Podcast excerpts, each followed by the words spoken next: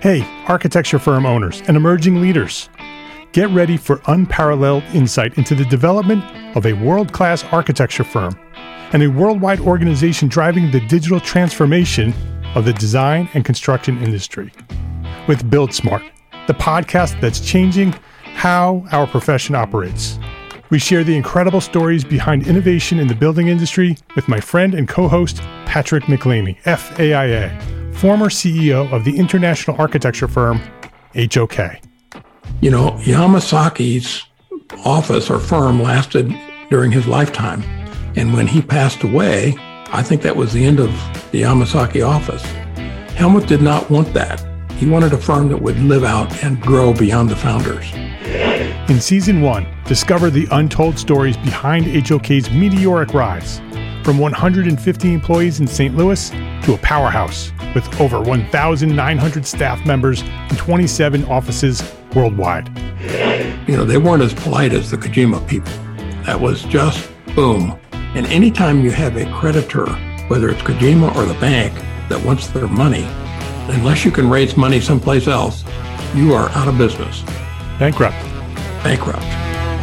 And hold on tight for season two, where Patrick takes us on a new adventure as chairman of Building Smart International, shaping the future of digital transformation in the design, construction, and operation of built assets. Ian Howell, Ken Harold, and I, Ken was my technical representative from HOK. The three of us took a tour of Europe of five cities in five days. Very busy time.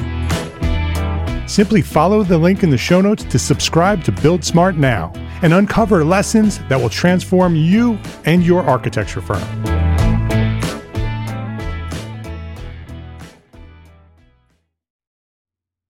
We restructured Entre Architect Academy to be more powerful, more accessible, and more affordable.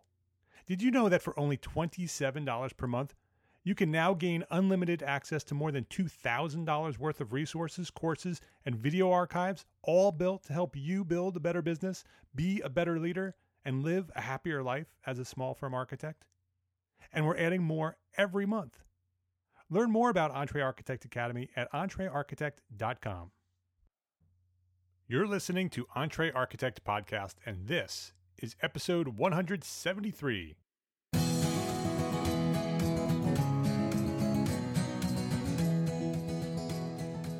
Welcome back to the Entre Architect Podcast. My name is Mark R. LePage, and this is the podcast dedicated to a successful life as a small firm architect. Whether you have plans to someday start your own firm, whether you're in the process of launching a startup, or you might be an experienced small firm architect just trying to make a difference, this podcast is for you.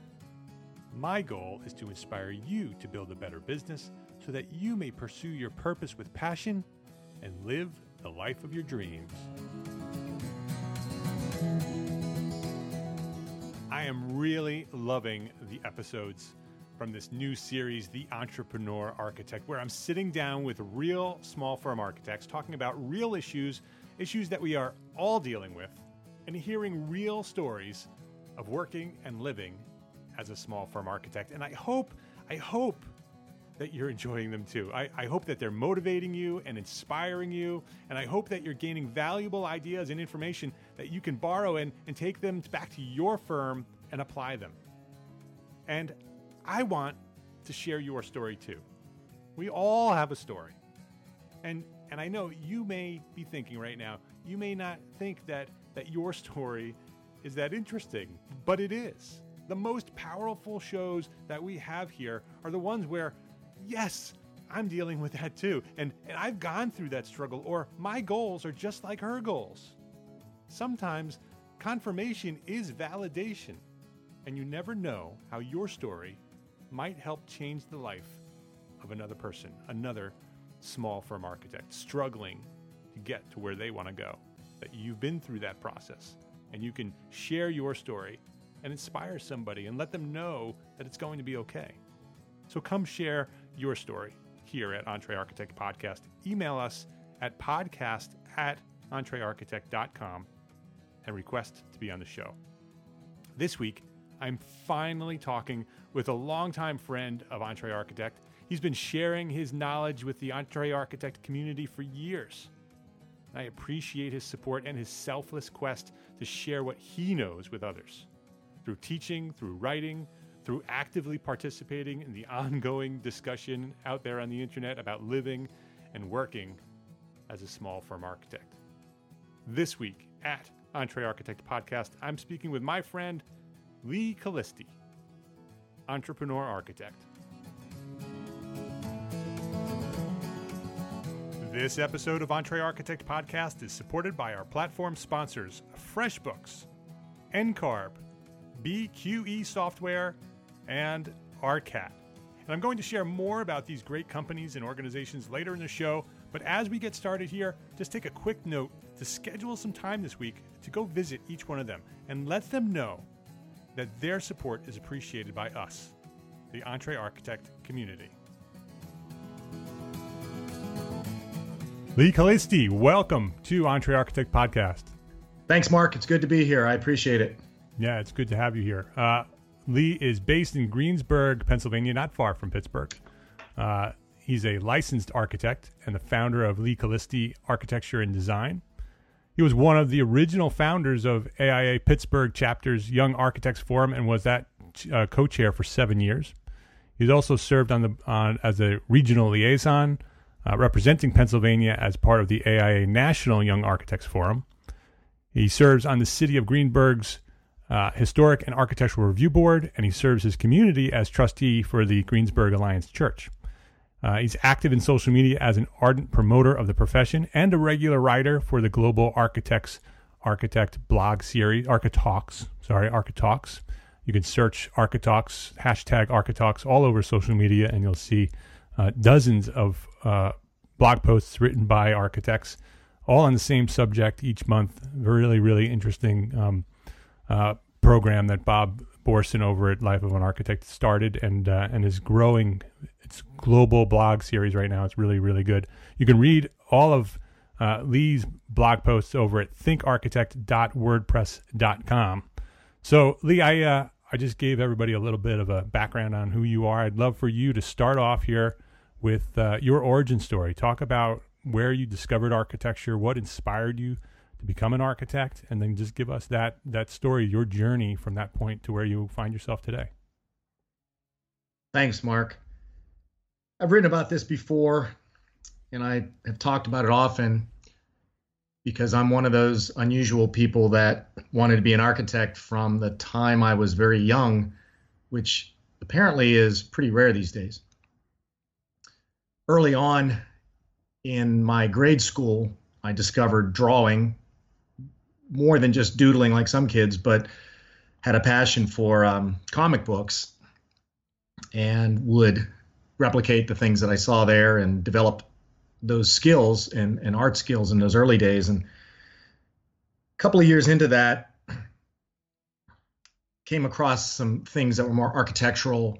Um, and the art teacher I had at junior high school was a great inspiration to me. Um, architecture became uh, fascinating, and I began to look books in the library. These were pre-computer days, and all throughout those early days, this one inspirational teacher uh, promoted creativity and said it was okay to be the creative type of person, and, and it was uh, an encouragement. He didn't teach me anything about architecture, but just be able to think creatively and to develop uh, these these skills.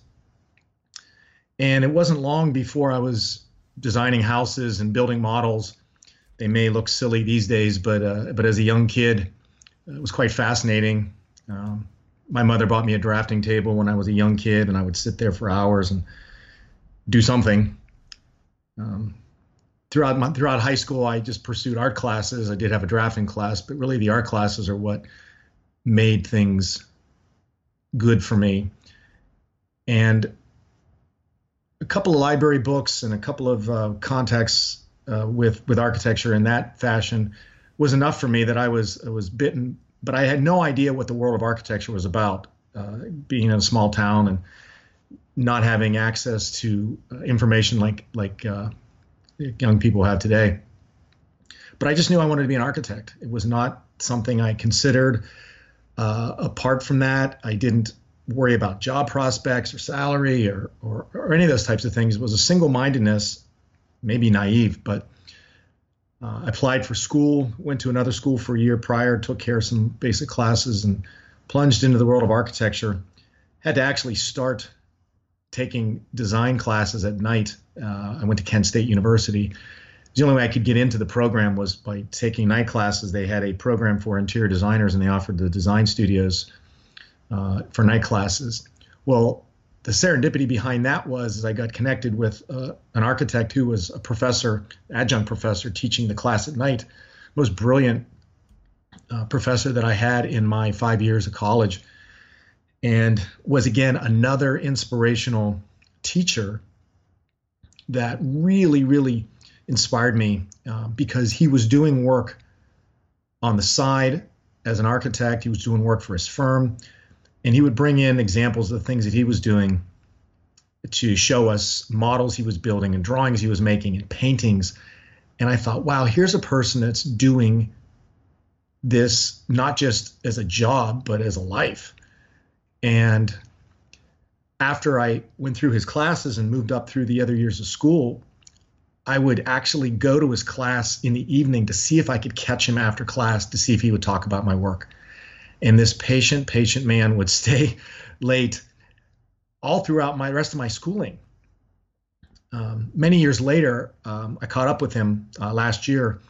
Uh, went to lunch with him uh, in Cleveland to thank him profusely for being so um, patient and inspirational to me. And you know, 20 some years have gone by since that time, and he remembered me, and it was a great inspiration. But um, so you can be that inspirational person in the life of someone behind you as a mentor. You may not even realize it, but these two teachers made a huge difference to me. But but walking into school that first time and being exposed through books and magazines and, and seeing other people's work just made my taste for architecture um, insatiable. Uh, it was such a such an amazing, exciting thing to, to see what is going on in the world. Um, so I, I, knew I had chosen the right thing. Went through school, uh, was pretty obsessed. Um, I'm told I was top of my class. I didn't know that was a a thing or a goal, but um, revealed it to me at the end. Um, graduated, and uh, there was a recession at the time, 1991, and I went back to work for a, an architect that I'd spent summers with, and it was a very good learning process. Um, to learn kind of the nuts and bolts of, of, of working in practice and, and, what's involved in that. Um, but eventually, I needed to spread my wings, and I, I went to work in downtown Pittsburgh for, for eight years, and um, very very exciting experience uh, from 1995 to 2003. Uh, to be in a big city, to do and be exposed to a lot of different things, and it was those days that really prepared me uh, to launch my own firm. A lot of things happened. It's a long story in and of itself how I got to my own firm, but um, my son was born in 2002, and that was a big, big, big driver, but not the only driver to launching my own firm in 2003. Uh, I had started teaching in 2002 at Carnegie Mellon University as an adjunct uh, that had kind of fulfilled this vision that I had had in my mind of being an architect and teacher which was the same thing that this professor I mentioned in first year was. He was this architect and teacher, and I thought, well, I want to, be just like he is, um, but I still want to do exciting work. Well, that went that went pretty well, um, but the early days of starting a practice were were rocky, like most people. Uh, I didn't have any clients, I didn't have any work. I just knew that I needed to do something else, uh, or I was going to not be able to breathe. I wasn't I wasn't going to get anywhere, and um, I was never happy in just having a job and just doing buildings. Uh, architecture always had to be more than that to me. Not everybody can take those risks. Not everybody can have those luxuries. But for me, architecture was always such a big thing that just being in a job and doing things that are part of an architecture firm were not enough. Well, everything that led up to that point prepared me. but couldn't replace just the hard work that it takes to start a firm. Um, but I've always been very frugal, so I, I borrowed money from our own personal savings, and I promised my wife I would pay it off by the end of the year. And that that happened in 2003. Uh, work started to slowly come in through various methods, and um, the year wasn't a good year financially, but I did pay off the loan. I paid myself back, and I never borrowed money from a bank. Uh, in fact, in 14 and a half years, I've never borrowed money from a bank. Uh, just a, a personal um, goal, personal principle that just was important to me. Well, you know, you look back, and in February, I'd been in, I've been in business for 14 years on my own, so not quite 14 and a half years, but and it's hard to see all the details because you're kind of looking back over mountaintops, and they all t- tend to blur into each other. Uh, all the all the individuals up and down. Um, at the end of 2014, when the semester ended, I realized I couldn't teach and and practice anymore. Uh, it was a hard decision because it was such a part of my identity, and a lot of my readers uh, for my blog uh, understand me as a professor and an architect, and they have heard and read me talk about um, practices and, and, and traits that a young architect need to have, and drawing and sketching and those kinds of things. Uh, talking about school and getting through school, but um, but the good news was is the practice was busy and I needed to focus on it exclusively. And I didn't say goodbye forever. I just said I can't teach next semester. Well, next semester turned into five, hmm. and uh, I don't know when that'll be, but um, I think if I wanted to go back there and uh, I asked nicely, um, I think I left that door open um, for the future. Um, it's really, really important to have a connection with, with students and teach them what what this profession is about in a, in a real way. And and uh, having practiced for so long, I think I can keep a, a, a balance between the realities of practice and again deal with what architecture education ought to be uh, even though it's changing constantly. But um, so now the firm is busy, um, almost too busy. Um, I, I considered hiring my first employee last year, went through the process, it didn't pan out. Um, I'm not uh, done with that yet, um, but I actually uh, took some of the advice of some of our fellow uh, bloggers and friends uh, that that uh, I've made through this through this group and um, started the wheels moving towards towards expanding to that first employee. Um, even though it didn't happen, at least it caused me to start start to think a little differently and, and how that would be and how it would work and um, and it, will it'll happen at some point when the time is right. So that's a big goal. That that that first employee um, is a big one. I remember my first employee. It's it's really difficult to sort of get to that point and uh, and and take the the the uh, the the the leap to do that. There's a lot of commitment. There's a lot of fear behind that. There's a lot of change that has to happen when that hap- happens. It took me two or three employees uh, making mistakes and picking the wrong person or picking the wrong level before I finally got to that right person. Um, and so I could definitely understand, uh, you know, taking your time and, and going through that process. Uh, what what is a, another goal that you have set and you have achieved, um, and and how did you uh, describe a little bit about what you went through to achieve that goal? I've thought of this a lot, and uh, I probably need to set more goals along the way. But I'm going to go back in time to um, when I was um, we'll call it an intern. We don't use that term anymore. But when I was uh, uh, working for an architect, a graduate architect, um, I had started and started a, a combined um, Bachelor of Architecture master's program in school, and I um, didn't finish graduate school, but I had started my master's, and that's a whole, another conversation. But um, getting a license was something that was very, very important to me and and I know that that opens up a, a great conversation in, in, our in our world as architects, um, and I like to participate in that conversation. But uh, for me, regardless of what anybody else's opinion is, for me that was very important. Um, the the program that is formerly called IDP was was uh, was not a digital program, but a, a, a, paper record keeping program at the time. And I was working in an office that was sensitive to that. Um, but for me, getting the license uh, as soon as possible was was what I have referred to to students over the years as as winning the Super Bowl or winning the World Series or the Stanley Cup as a professional sports people. Um, I've, I've given the silly advice or the naive advice that uh, no one no one starts a professional sport or no one starts any kind of sport like that uh, expecting t- to do anything less than to win the championship. Uh, you, otherwise, you wouldn't participate in that in that right. in that.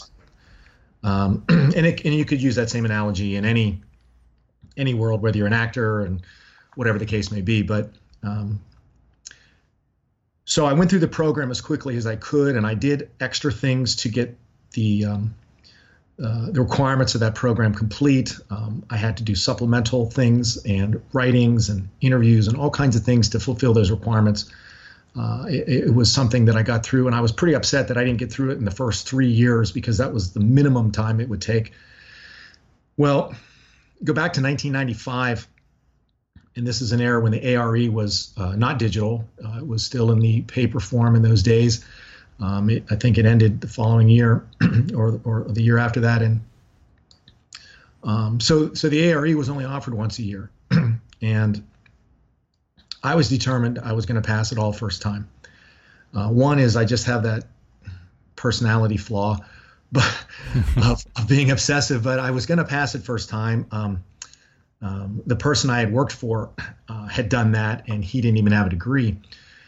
Um, went through the old way, but uh, to me, not passing the first time was, I don't know, it may not make sense to anybody else. So I had started earlier the year before with all the materials that one one uses to to study for the ARE. Um, and uh, there's so many more after that. Um, Evan has a great book on that, but but uh, plunged into that, and I just took it the way I normally do. Is every single day, I spend time studying, uh, without fail, seven days a week.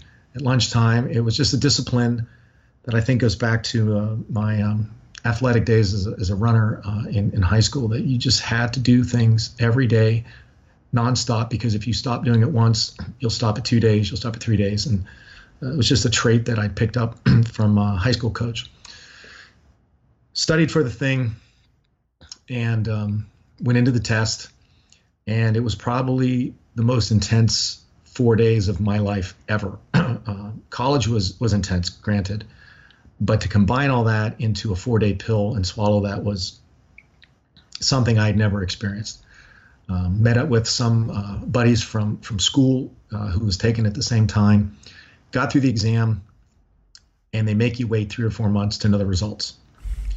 And so that was in June of 1995. That seems a lifetime ago. And uh, um, in September, I get a letter in the mail from I don't know if it's from the NCARB or uh, some some whoever uh, maybe it was state of Pennsylvania, but um, a letter in the mail, and it just gave the scores. Um, it was known that if you got a score over over 70, I believe, you know, you you pass that that section, and all the sections are listed, and all the scores are in the 80s and 90s. Uh, but there was nothing on there that said congratulations, you passed. so I'm reading this letter with my wife Amy, and I'm showing her. I'm like, did I pass? Like what? Like I wanted to dance around, but it didn't say. It just said here's your scores, and I thought, somebody please help me. Um, so after looking at it for uh, uh, 30 seconds, um, I was dancing around. Um, I felt like those who who win the Super Bowl or win the World Series or name your championship, name your name your goal. Uh, and but it wasn't for a, a, day or two more until I got a letter from um, the registration board, registration board, the state of Pennsylvania, and congratulations, you you know you, you passed and so on and so forth. But um, but I tell this story uh, that I've told to my students over and over again um, that that summarizes that intensity for me. So uh, imagine sitting at a drafting table in a uh, convention center in a room for 12 hours and you can't leave except to use the restroom. Uh, you have to bring your lunch, you have to bring your dinner, you have to bring everything. You can't leave because of because of obvious reasons. And you're working on paper to do your design exam, and it's intense. And I had a schedule for every section. I had to be done by this, by this time, and so on and so forth. And I hit all those schedules, and I had an hour left. 11 hours in, I had an hour left, and I had enough time to check my work. And I could sense I was getting a nosebleed. I never get nosebleeds. So I knew that it was just from the intensity. And my wife had packed tissues, and we cared for it, and, uh, and it wasn't a problem. Um, that's all I'll say about that. But um, but it but it, it kind of summarized the intensity of that moment uh, of how intense uh, it is to take that exam. So my heart goes out to those who are taking the ARE right now, and I just cheer for them and and uh, say, get it done, uh, yeah. do it. Yeah, and real, real blood, sweat, and tears. It is, and and I want them to know that there's a whole uh, uh, um, family of architects out there that are that are rooting for them, and and that we're all here to you know support them and, and whatever they need to do to get there. But um, well, you know, obviously it's been 20 some years since that took place, and it's kind of hard to believe. But uh, for me, that for me that was a personal goal. Um, my uh, uh, my family didn't quite understand all what was involved. They just knew that you know, oh, that's a big thing, and um, and then, but there was no fireworks, there was no lightning, there was no there was no confetti. you just kind of went to work um, right, the next right. day, and uh, you know, uh, eventually the, the, the firm I was at in Pittsburgh um, acknowledged it and and uh, and there and there was all the things that that was in place to uh, to, to address that issue. But um, there have been other milestones along the way, but it just that was just something that is uh, seared in my memory that um, was was very important to me. Yeah, thanks for sharing that. I, I, think you just brought back a lot of architects who've been through that struggle. Uh, I was actually I was I was in the year after that, and I did take it through the computer, and so you were the last uh, last one on paper. I just, just I just avoided that by one year. Um, and you know that has its own problems because I mean one of the one of the issues with having it uh, being able to take it whenever you want, you know, and be able to take it in different pieces, is that the procrastination sets in, and, the, and you'd end yeah. up not taking it when you should, and, and it takes years and years to to pass it. Uh, so there's you know there's pros and cons to those to those things, but I agree it's a, it is a struggle, um, and it's also interesting you had mentioned earlier about the influence that we have on younger people and and and not necessarily students of architecture, but even prior to that, you were influenced by somebody early, early on to to um, to discover architecture, and then again in school there was somebody there uh, cheerleading you on and, and supporting you and making sure that that uh, that you stay enthusiastic about it and inspired. Uh, it's so important for us to do that, and and the, the opportunity we have online to connect with people uh, is great. But to have that one-on-one connection, that mentorship with younger people, uh, to encourage them to to keep going and to get licensed uh, is so important. So thanks for sharing that.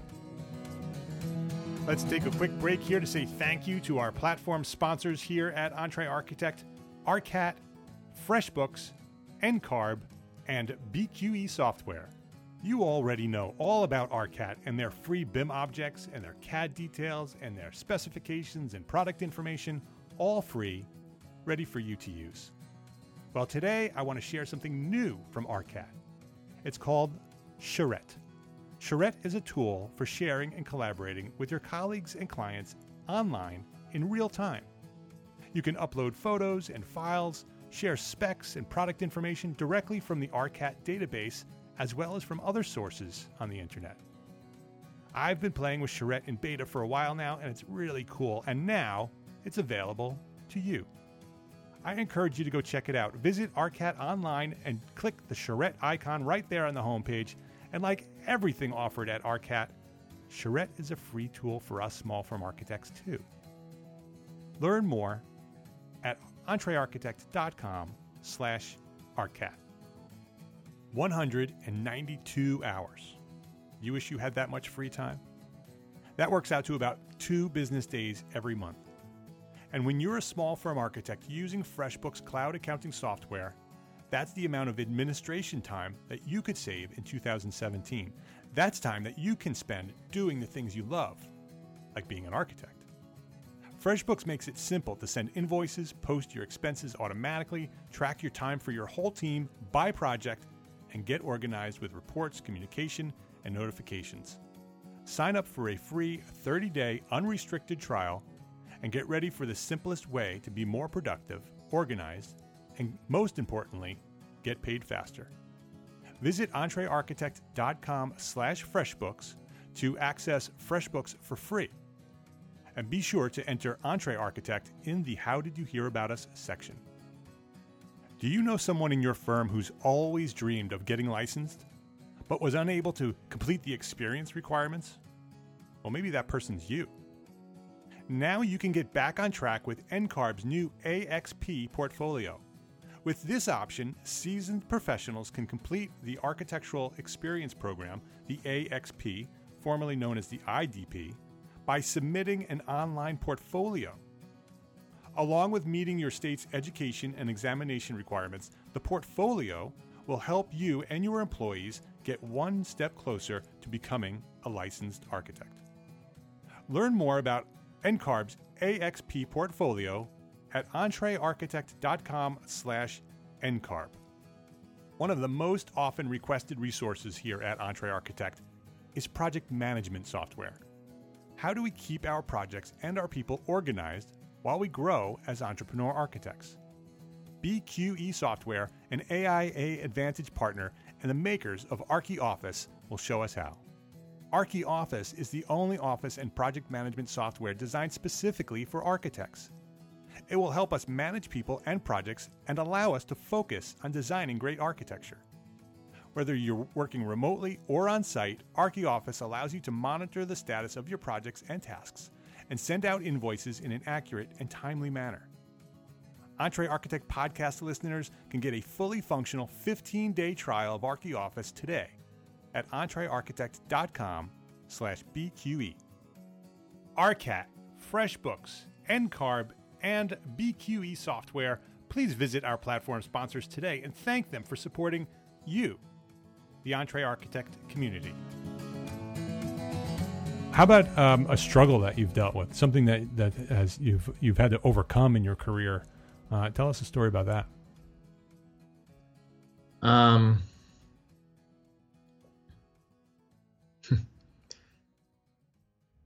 you know, there's I, am not exactly sure um,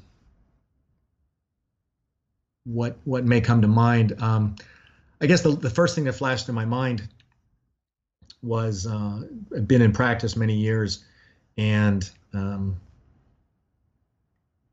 I had a situation with a, a, project where I thought legal action may take place. Mm. And um, the end of the story is it didn't, and it all worked out. So I'll, I'll say the end of the story immediately. I've been um, there, so I know what that feels like. There, the nothing, nothing happened, and everybody lived happily ever after. But uh, I was, I was probably um, had been in business seven or eight years, and uh, was working on a project, and um, uh, some technical things started to go go wrong. Um, and, it, and, I, and I will say that again, this is a whole other conversation, but I wasn't formally involved in construction administration. Uh, so this is one more of those stories that cement um, those of us who promote that as a service uh, as being necessity. I agree. and some things took place, and I don't want to get into the dirt or whatever, but the, some things took yeah. place that happened, and there was two specific changes that were um, that don't appear on my documents, but they were decisions that were made, the owner made with the contractor, and um, but it took a while to point to those as being the likely culprit for why there was uh, water infiltration and, and some other things going on, and um, and the owner was kind of like a drowning person, just trying to grab at anything that would that would that would save them from this situation. And uh, I had learned to be cordial and, and, work through the situation, and I probably spent more time than I should have um, trying to do what I was thinking was um, was being nice and being helpful and those kinds of things. But uh, I had been in constant contact with my insurance company get your insurance if you don't have it, by the way.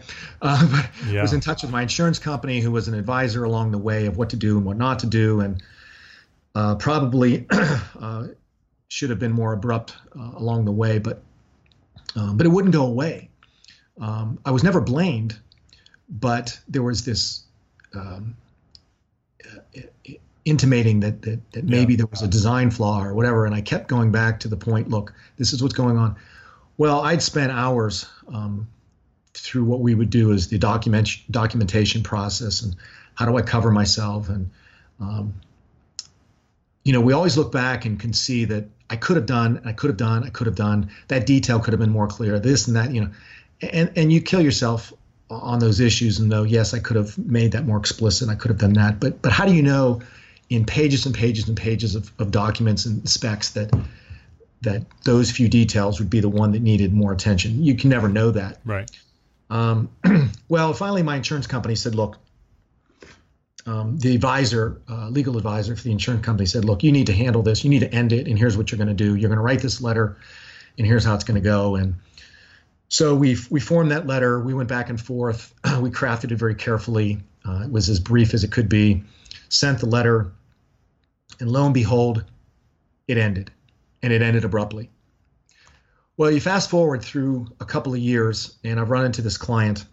Uh, we still remain friends, and the client admitted to my face that I, as the architect, was right. I did nothing wrong. The problem was on the other end, and they should have hired me to oversee construction in the typical construction administration phase that we as architects know. Um, again, that's another topic of discussion of what that really means to, to your listeners. But those of us as architects know what that means and what that service looks like. But um, so now we run into each other often, and um, he's still dealing with that issue but he knows and admits that it had nothing to do with me. Yeah. But I lost some sleep over it. I think I grew an inch taller, and um, how important I, I, how how important was it to you looking back in that situation? How important was it to you to have that that that guardrail of liability insurance, knowing that that was there to support you if necessary? How important was that to, with you, sort of psychologically and emotionally, to get through that situation? Well, I knew that um, we had an LOL, uh, limitation of liability clause, and again, you can explain that um, at some point when it's important to uh, do that, Mark. But uh, fortunately, I had the LOL clause, and I knew that. So I had a safety net there, and I knew that it was never going to be more than this. Right. um, so I, it, it, gave me peace of mind at that. Um, so I knew that it was never going to bleed more than a certain amount. But but for me, um, my, my name has always been important to me, and it's the only thing I own. And I, I didn't want to go through that. Uh, I'm a peacekeeper kind of person, and any kind of unresolved relationship situation uh, eats at me. Yeah. It just it's a uh, I can't sleep until I know that that situation is resolved. And I am a, a, a perfectionist in some sort that I, I, kick myself if I do something wrong. And how how could you not have made that better? How could you not have seen that? Whatever. Um, so I had to get over that that that I'd done anything wrong. I thought that that, that any other architect could have looked at what what I had detailed in my specs and said, well, okay, we could have done this, could have done this, but but face value, what you had was clear, and what you had was fine, and and the details of the situation were not uh, a fault of yours. Um, but yeah, the insurance you can't practice without insurance. Don't don't even try. Um, the amount of money that you pay isn't small, but in the big picture, it's it's tiny compared to the um, the damage that you could get yourself into. Uh, in fact, when I opened my practice, it was the first thing I did was um, I went to the broker that my previous firm had, and we got it all set up. And in fact, I just renewed again. Um, uh, no architect should practice without it. It's just unfortunate the world we live in, but it's a, it's a necessity. Yeah, and you never know where it's going to come from. Like you said, no. it, it, you know you're doing you're making thousands of decisions, maybe tens of thousands of decisions right. for every project. You never know where it's going to come from, and and typically it's all good and it's all clean, and, and if something comes up, you can resolve it. But you never know uh, and so you, you, really to practice without uh, liability insurance and to work without contracts. You know, there are architects that are working with a handshake. Uh, yeah. To have that contract with a liability uh, of liability clause, uh, you know, it, it it helps you even if you didn't do anything wrong. It helps you emotionally knowing that those things are there uh, to be able to think clearly and to and to proceed with what you need to proceed with. So thanks for for, for, sharing that story. What's one thing that that makes you or your firm unique? What what makes you different than other architects? I'm nuts. Uh, um, well, we're all nuts. So. you know, I like to think that balance has always been the key to my success. Um, I didn't when I when I graduated top of my class. Um, I wasn't necessarily the best designer there in terms of purely artistic aesthetic design. I, I, have two really good friends that I stay in touch with these many years later that were brilliant, uh, very gifted people, and um, I thought I was really good at it, and I still think I'm really good at it. Um, but I was able to balance that with all my other classes. So as an architect, um, I consider myself an artist. Um, I just wrote a blog post about that. Uh, that I make art. Um, I still lean heavily toward, towards the art side uh, uh, as an architect, and I, I, sketch and I draw, and, and my readers of my blog know that. But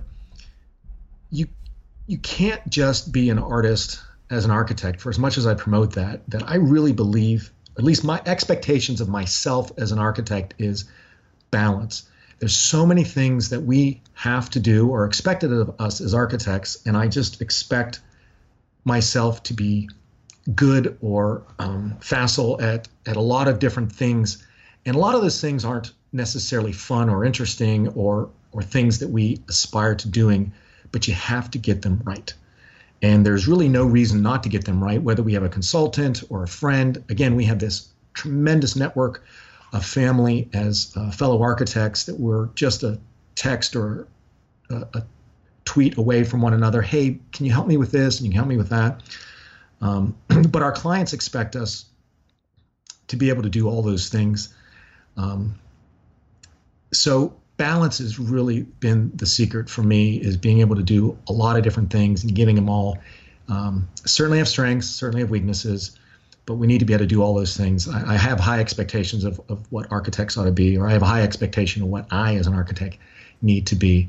And um, being creative or being skillful from a design standpoint is is only one of them. Um, there's so many more, and some some of them uh, some of those other skills have have been really successful business generators for me. So. Let's get into some quick questions. I call this uh, the lightning round. Other other blogs or other podcasts call it the lightning round. I call it quick questions.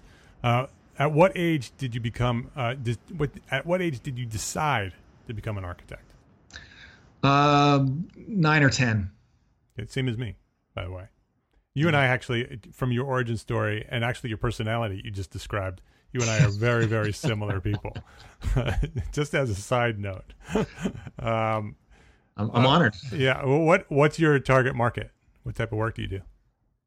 Right now, I have a really good balance between what seems to be two different things. Um, we have a lot of adaptive reuse projects for urban buildings, especially in the city of Greensburg um, with a little modern twist, um, uh, taking buildings from the late 1800s, early 1900s, and uh, repurposing them into something new, um, which I which I could speak for for hours. Of, of uh, what type of buildings are they originally?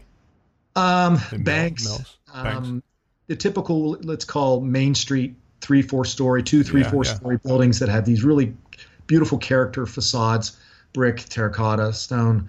Um, but we always inject something of today, something modern, something contemporary. Um, and I have uh, a lot of um, modern contemporary residential projects, um, uh, new construction, um, major renovations, additions. So there's seemingly two different things. Uh, to me, there's a connection, but um, that's where uh, a bulk of the work is. I do have some retail tenant fit out type of work, but but adaptive reuse and modern residential seems to be these two major uh, building types. I've never done adaptive reuse, but it's something that's always interested me. I have a, a, my mom is a history fanatic. We grew up learning American history, and and um, and it's always something that's interested me. Uh, I'd love to, to be able to do some of that work. I just we just have never done it, uh, but it, it sounds like a fun sort of taking an old building that was once used for something else and and reinventing a use for it. I think we're gonna be, I think we're going to be doing that with a lot of shopping malls in the coming in the coming years. These gigantic buildings and these big boxes that uh, are all over our nation that are are empty these days. No, it's a great conversation that we need to be having as architects. It's very very important. Yeah. Uh, stipulated sum, hourly or percentage based fee, or other. uh, it seems that most of my commercial work is lump sum, stipulated sum. Um, again, a lot of reasons for that. Uh, residentially, I, believe it or not, I've been doing hourly for residentially for a long time, and I've offered other other methods.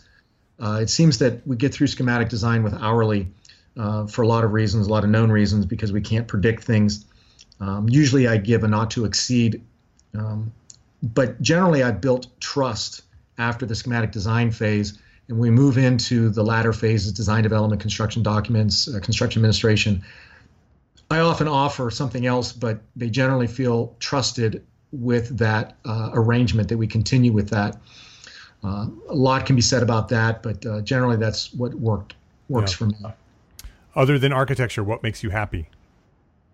Um, obviously, my family. I have a, a beautiful wife, a fantastic son, um, deep faith in Jesus. Um, those types of things are very important. Um, but personally, making things, photography, graphics, uh, you know, the, the, the hobbies that got me started are still things I do today, and they're so related to architecture that uh, I'm always doing something that seems to be analogous to the practice. Um, but it's relaxing to me. What are what are some of your hobbies? Um, again, I, I, photography is very very uh, yeah. uh, relaxing to me, and um, a lot of architects get into that. But it seems that with you know graphic skills that we have as architects, that I either am always monkeying with something on my own, or um, or somebody else asks a favor, church or somebody else like that, and you get to use skills as an architect for something else. Um, but apart from all that, um, I, I, love to travel. I love to see new things. Um, we like to go to new restaurants. We like to try new mm-hmm. foods. Um, those kinds of things I like to do with my family. Um, I, repeating things are okay, but but new things, uh, we, architects, we love we love love to see and explore. Yeah, going on adventures. We Absolutely. I, I, I uh, we do that with my family. I, we do birthday adventures and we do Christmas adventures. So well, instead, instead of a birthday party, since my kids have been born, we've never done the whole kids' birthday parties. We have a family birthday party, bring all the family, and then we do a do a birthday adventure and we go somewhere and we experience something. That's it's, a great idea. It's a lot of fun, and we do it with Christmas too. My mom and dad uh, come come to uh, to New York, and we we find a new place to go, and we go and spend a day doing a, a, Christmas adventure every year. It's it's a lot of a lot of fun and the best memories of our lives. You know, we're we're creating the best memories with those opportunities. So so important, very important. Uh, this will lead right into this next question. What's the best advice you ever received? I, I said this to a couple times to people today, and I don't know the exact origins of it, and maybe someone can can tell me. But um, so it was either told to me by a, a colleague or, or I read it somewhere. Um, but from a business standpoint, uh, I learned, and if I'm repeating someone very famous, uh, forgive me. I learned that if I listen to what is really being said by the client, what is really their need, what's keeping them up at night, what's giving them unrest, and it's generally not a design or aesthetic issue. It's usually something else, but it's different for everybody. Uh, I try really hard at the very beginning to ask driving questions and I listen to what's their real driving need. And I found if I can answer that question first and provide the backup, and it's usually technical or, or some type of uh, non graphic response, but if I can answer that question and that, that concern is put at ease, are like, whew, then the uh, aesthetic or the design or the visual or whatever you want to call it, spatial aspects that we enjoy as architects uh, are often given over with very little, um, uh, very little boundaries. So if, if I've met their needs and if I and I demonstrate that I've listened to what the real problem is, and it's usually not something they state, it's usually something you right. have to pull out of them um, and restate back to them, or or it takes a little bit of research sometimes. But you go back to them and you say, look, I think this is really what the key issue is on this design problem, and it's different for every single person, every single board, every single client. Uh, but when I've been able to satisfy that up front, when I present to them schematic design options in the first visual um, sketches or imagery is given to them, whatever that may be, however it manifests itself, I get very little pushback. Usually, oh, we love it. We love one of those schemes as opposed to them saying, well, we want this style where it must look like this or must look like that. Um, if, if I listen to them, then they let me take the project in a direction that not about me, but where I think it, it could go or, or, can go and is ultimately in their best interest. Um, uh, it works almost, it just works every time. It's, it's, it's a skill that takes nurturing. Yeah, it's something that you need to de- develop as an architect. It's not something that we typically re- learn. We don't learn that in architecture school. That's from Oh, no. that's from sitting talking to people for years and years and years and, and figuring that out, uh, or listening to this podcast and taking your advice, uh, and and and learning that that's something we need to do because it's not something they say. It's they don't typically describe that in words. It's something that we need to Yeah. to discover through a conversation and other ways. Absolutely, absolutely. Do you have one personal habit or a daily routine that uh, contributes to your success?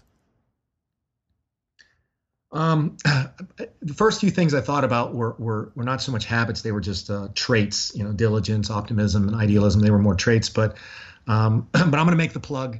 Uh, if you talk about habit, um, is sketching, uh, and I don't mean drawing beautiful pictures, but I mean the, the real architectural sketch that's ugly and dirty and scribbly and and whatever. Um, it's terribly relaxing to me. Um, I carry my goofy sketchbook everywhere I go, but I find that if I put that sorry, pencil on the paper. if you're an iPad user with a stylus, go ahead.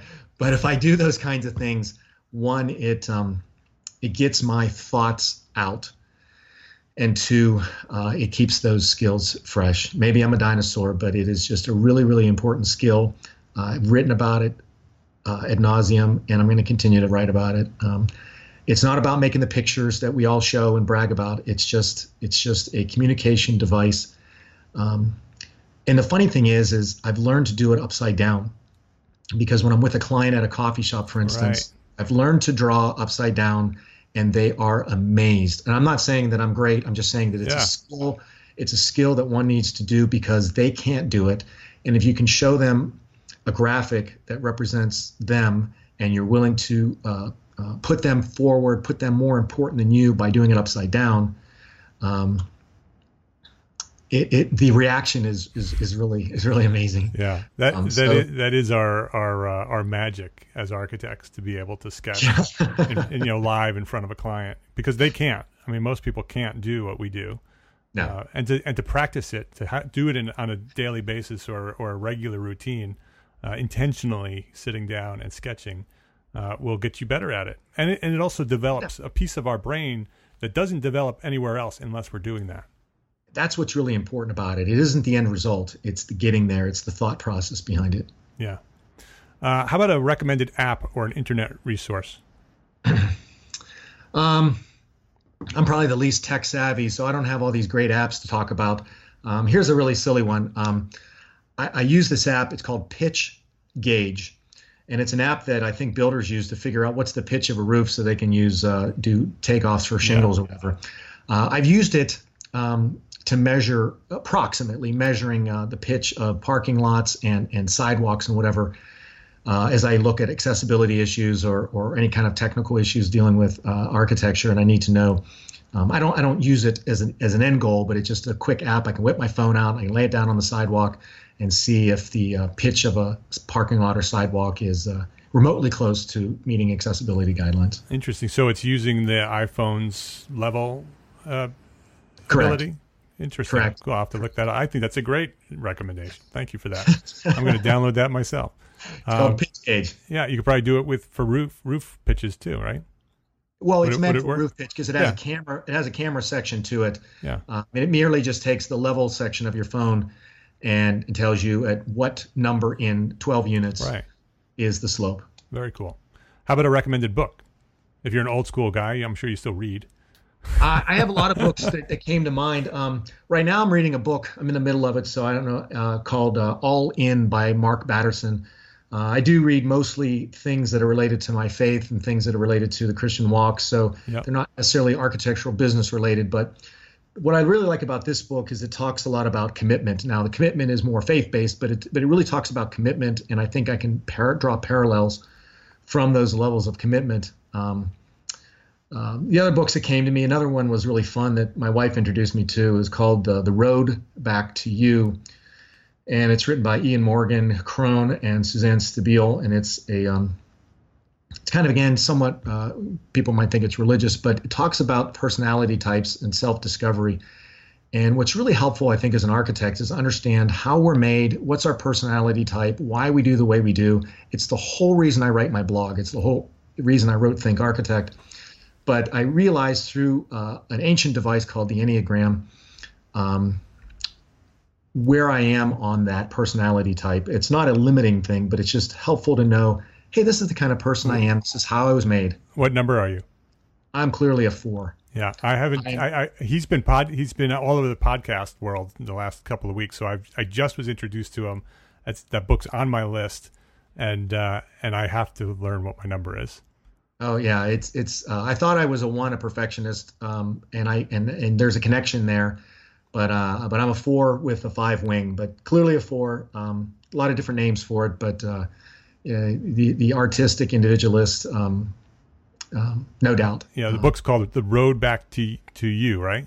The road that back, is correct. Road back to you. Yeah, we'll have that listed on the show notes for anybody who's interested, and those numbers will make more sense if you if you read the book or uh, and actually uh, I'll link some of the podcasts that he's been on too. He's he's been interviewed a bunch of times recently. He was on the uh, EntreLeadership podcast, Dave Ramsey's uh, podcast recently. It was very uh, interesting, and I didn't I never knew anything about uh, was it Enne- enneagrams? Is that what it, how do you say it? Yeah, it's it's an ancient device, and there's a Yeah. lot of different ways of looking at it: secular, spiritual, uh, uh, religious, Christian. A lot of ways of looking at it, but um, it's just a it's just a, a device and a tool. Um, my wife uh, is teaching a Sunday school class uh, in a youth group to it, and um, um, so she um, had me read this book, and I was interested in it. And uh, um, she's a different number than me, and um, it, it's also a very useful tool to understand other people Right.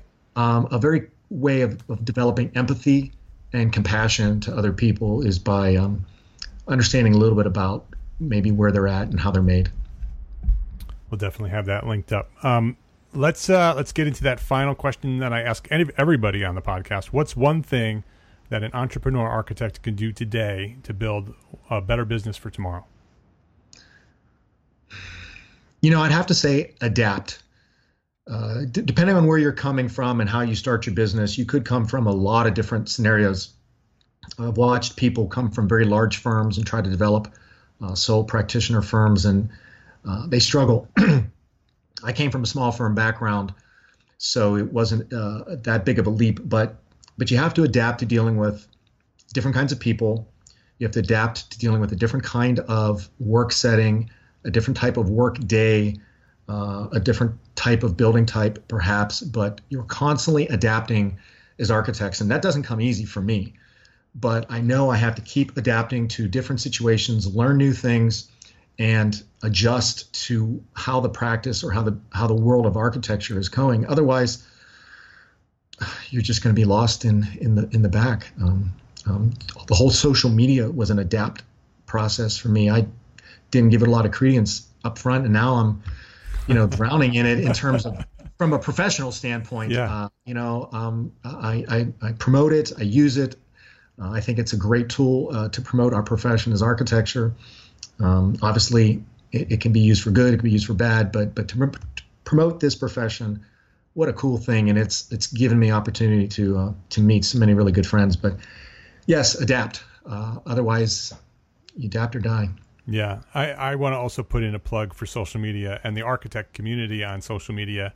Um, I also also have met so many, including you, Lee, uh, have been been friends through the internet all these years.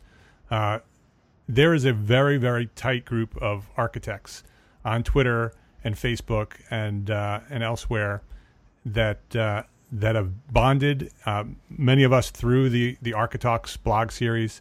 Uh, on the Entre Architect community, on the on the private Facebook group is really a really great community there. But anywhere that you with that there's social media, uh, there's a, there's another tight group um, on LinkedIn. If you're an architect listening to this and you're not on social media, uh, and I know there's other risks of getting on social media where it will overwhelm you, um, but if you stay focused on on um, you know building relationships with some architects on social media, they will bear fruit. They they will make friendships. Uh, they will be your advisors. They will be your supporters. Uh, they will encourage you on a daily basis, especially as a sole practitioner. Uh, that's your community. That's your that's your water cooler. So uh, if you're not online, you can start if you want to. Go on to entrearchitect.com slash group. We'll take you to the Facebook group. Uh, it's a really, really active, dedicated group of people over there that every day, you know, if you post a question, you'll get 30 or 40, 50 comments on a thread in that group, and so and Twitter too. If you if you post on Twitter uh, and follow follow a group, if you don't know who to follow, follow Lee or myself. Uh, I'm at Entre Architect everywhere, so if you want to find me, uh, but if you just you know tag me in, in, Twitter, I'll introduce you to everybody I know. So uh, definitely a, a, a, great great group of people there. Lee, how about a, a, parting piece of guidance for other entrepreneur architects, and then we'll wrap it up with you can uh, telling us how we can connect with you, maybe some some social media, uh, and if somebody wants to just reach out and say thanks, how do how do we do that? Um, I, again, I would I would say that that social media is really a, a key thing, and promote the profession first. And and then the individual results will come in. But if we promote our profession in whatever manner you do that i just think that's the first thing we need to do. And the, the your own personal practice will eventually uh, um, benefit from it. But um, uh, join the conversation. Uh, you can reach me at thinkarchitect.wordpress.com. I love to have lively conversations about architecture, uh, ones that are uh, uh, civil and ones that are worth getting into, lively um, I don't mind disagreement. I think it, we think we all learn from each other. Um, the tag Lee Calisti is usually um, is is my um, handle for Twitter and Instagram and and, and all those types of things that can be easily found. Um, I can't hide. Um, Lee Calisti, LeeCalisti.com is my website. You can see my work. Um, I just I love being an architect. I just love being an architect, and uh, I love being part of this community. I have some really highly highly respected friends uh, in this community. Yeah. Lee, thank you very much for spending some time with me here and sharing your story here at Entre Architect Podcast. Thanks. It was a lot of fun. Hey, if you liked what we shared here today, complete show notes with links to everything that Lee and I spoke about and a direct link to download this episode so you can have a very own copy on your hard drive.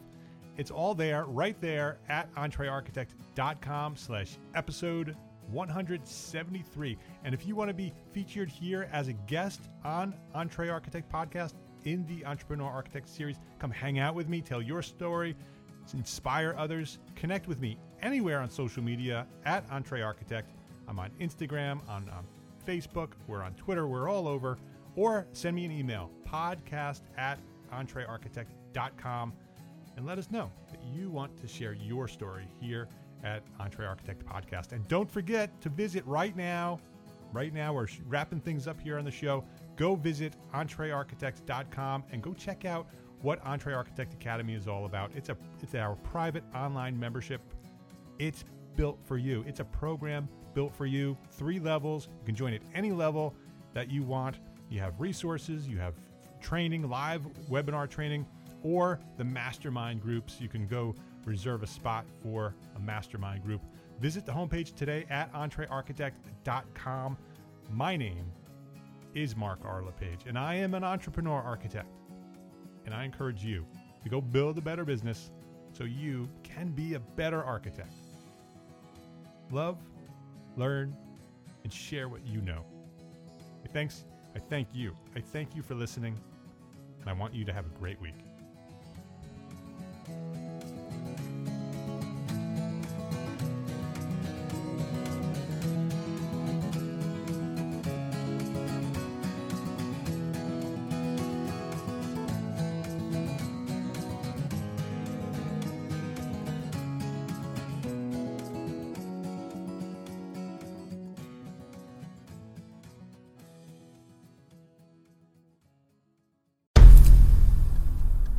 I've mentioned it to my family, but in terms of telling people like, oh yeah, we're doing this. I'm looking for projects. You got anything? Yeah. I'm, I'm, not there yet because it scares the out of me.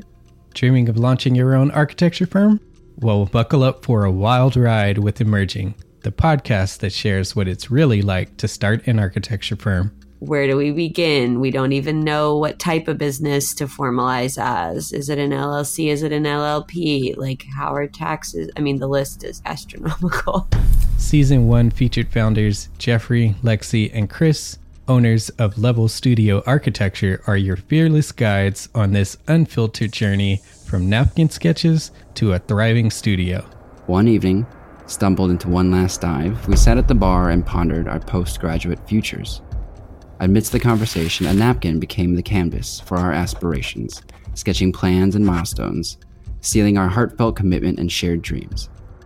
In drawing down dreams on a napkin collectively, that then you know in your head you've rooted like oh i'm connected to these people like long term the process of starting an architecture practice brims with excitement and challenges demanding meticulous planning flawless execution and unyielding resilience i kind of hate the term because it's so overly used but i think everybody knows imposter syndrome and i think it's it's so real to this day I, I i don't know if it's with everybody but with me i'm always questioning like us? Can we do this? Are we ready to do this? Are we prepared? Can we do it? Did we just decide a name? we did it, guys. Oh the one God. that came out of nowhere. Woo! It came out of nowhere. I liked it. I saw it. Ready to turn your aspirations into reality? Follow the link in the show notes to subscribe to Emerging and chart your own path to architectural success.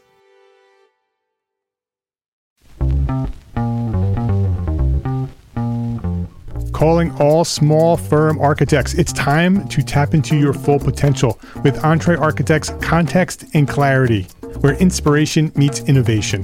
Hey, it's Mark R. LePage, founder of Entre Architect, and I'm inviting you to join my two favorite co hosts, Jeff Eccles and Katie Kangas, as they bring together authors, experts, and thought leaders for electric conversations with entrepreneur architects around the globe.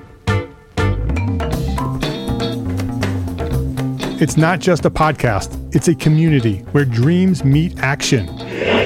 There's a simple equation there. And what for me, what that did, just doing that basic calculation was it allowed me to compare what I had actually saved in my retirement accounts to what I thought a possible projected annual spend might be. Artists are temperamental, so beautiful design is going to be a priority. When the job is done, we're going to actually need to live in the house, not live with the person who designed it.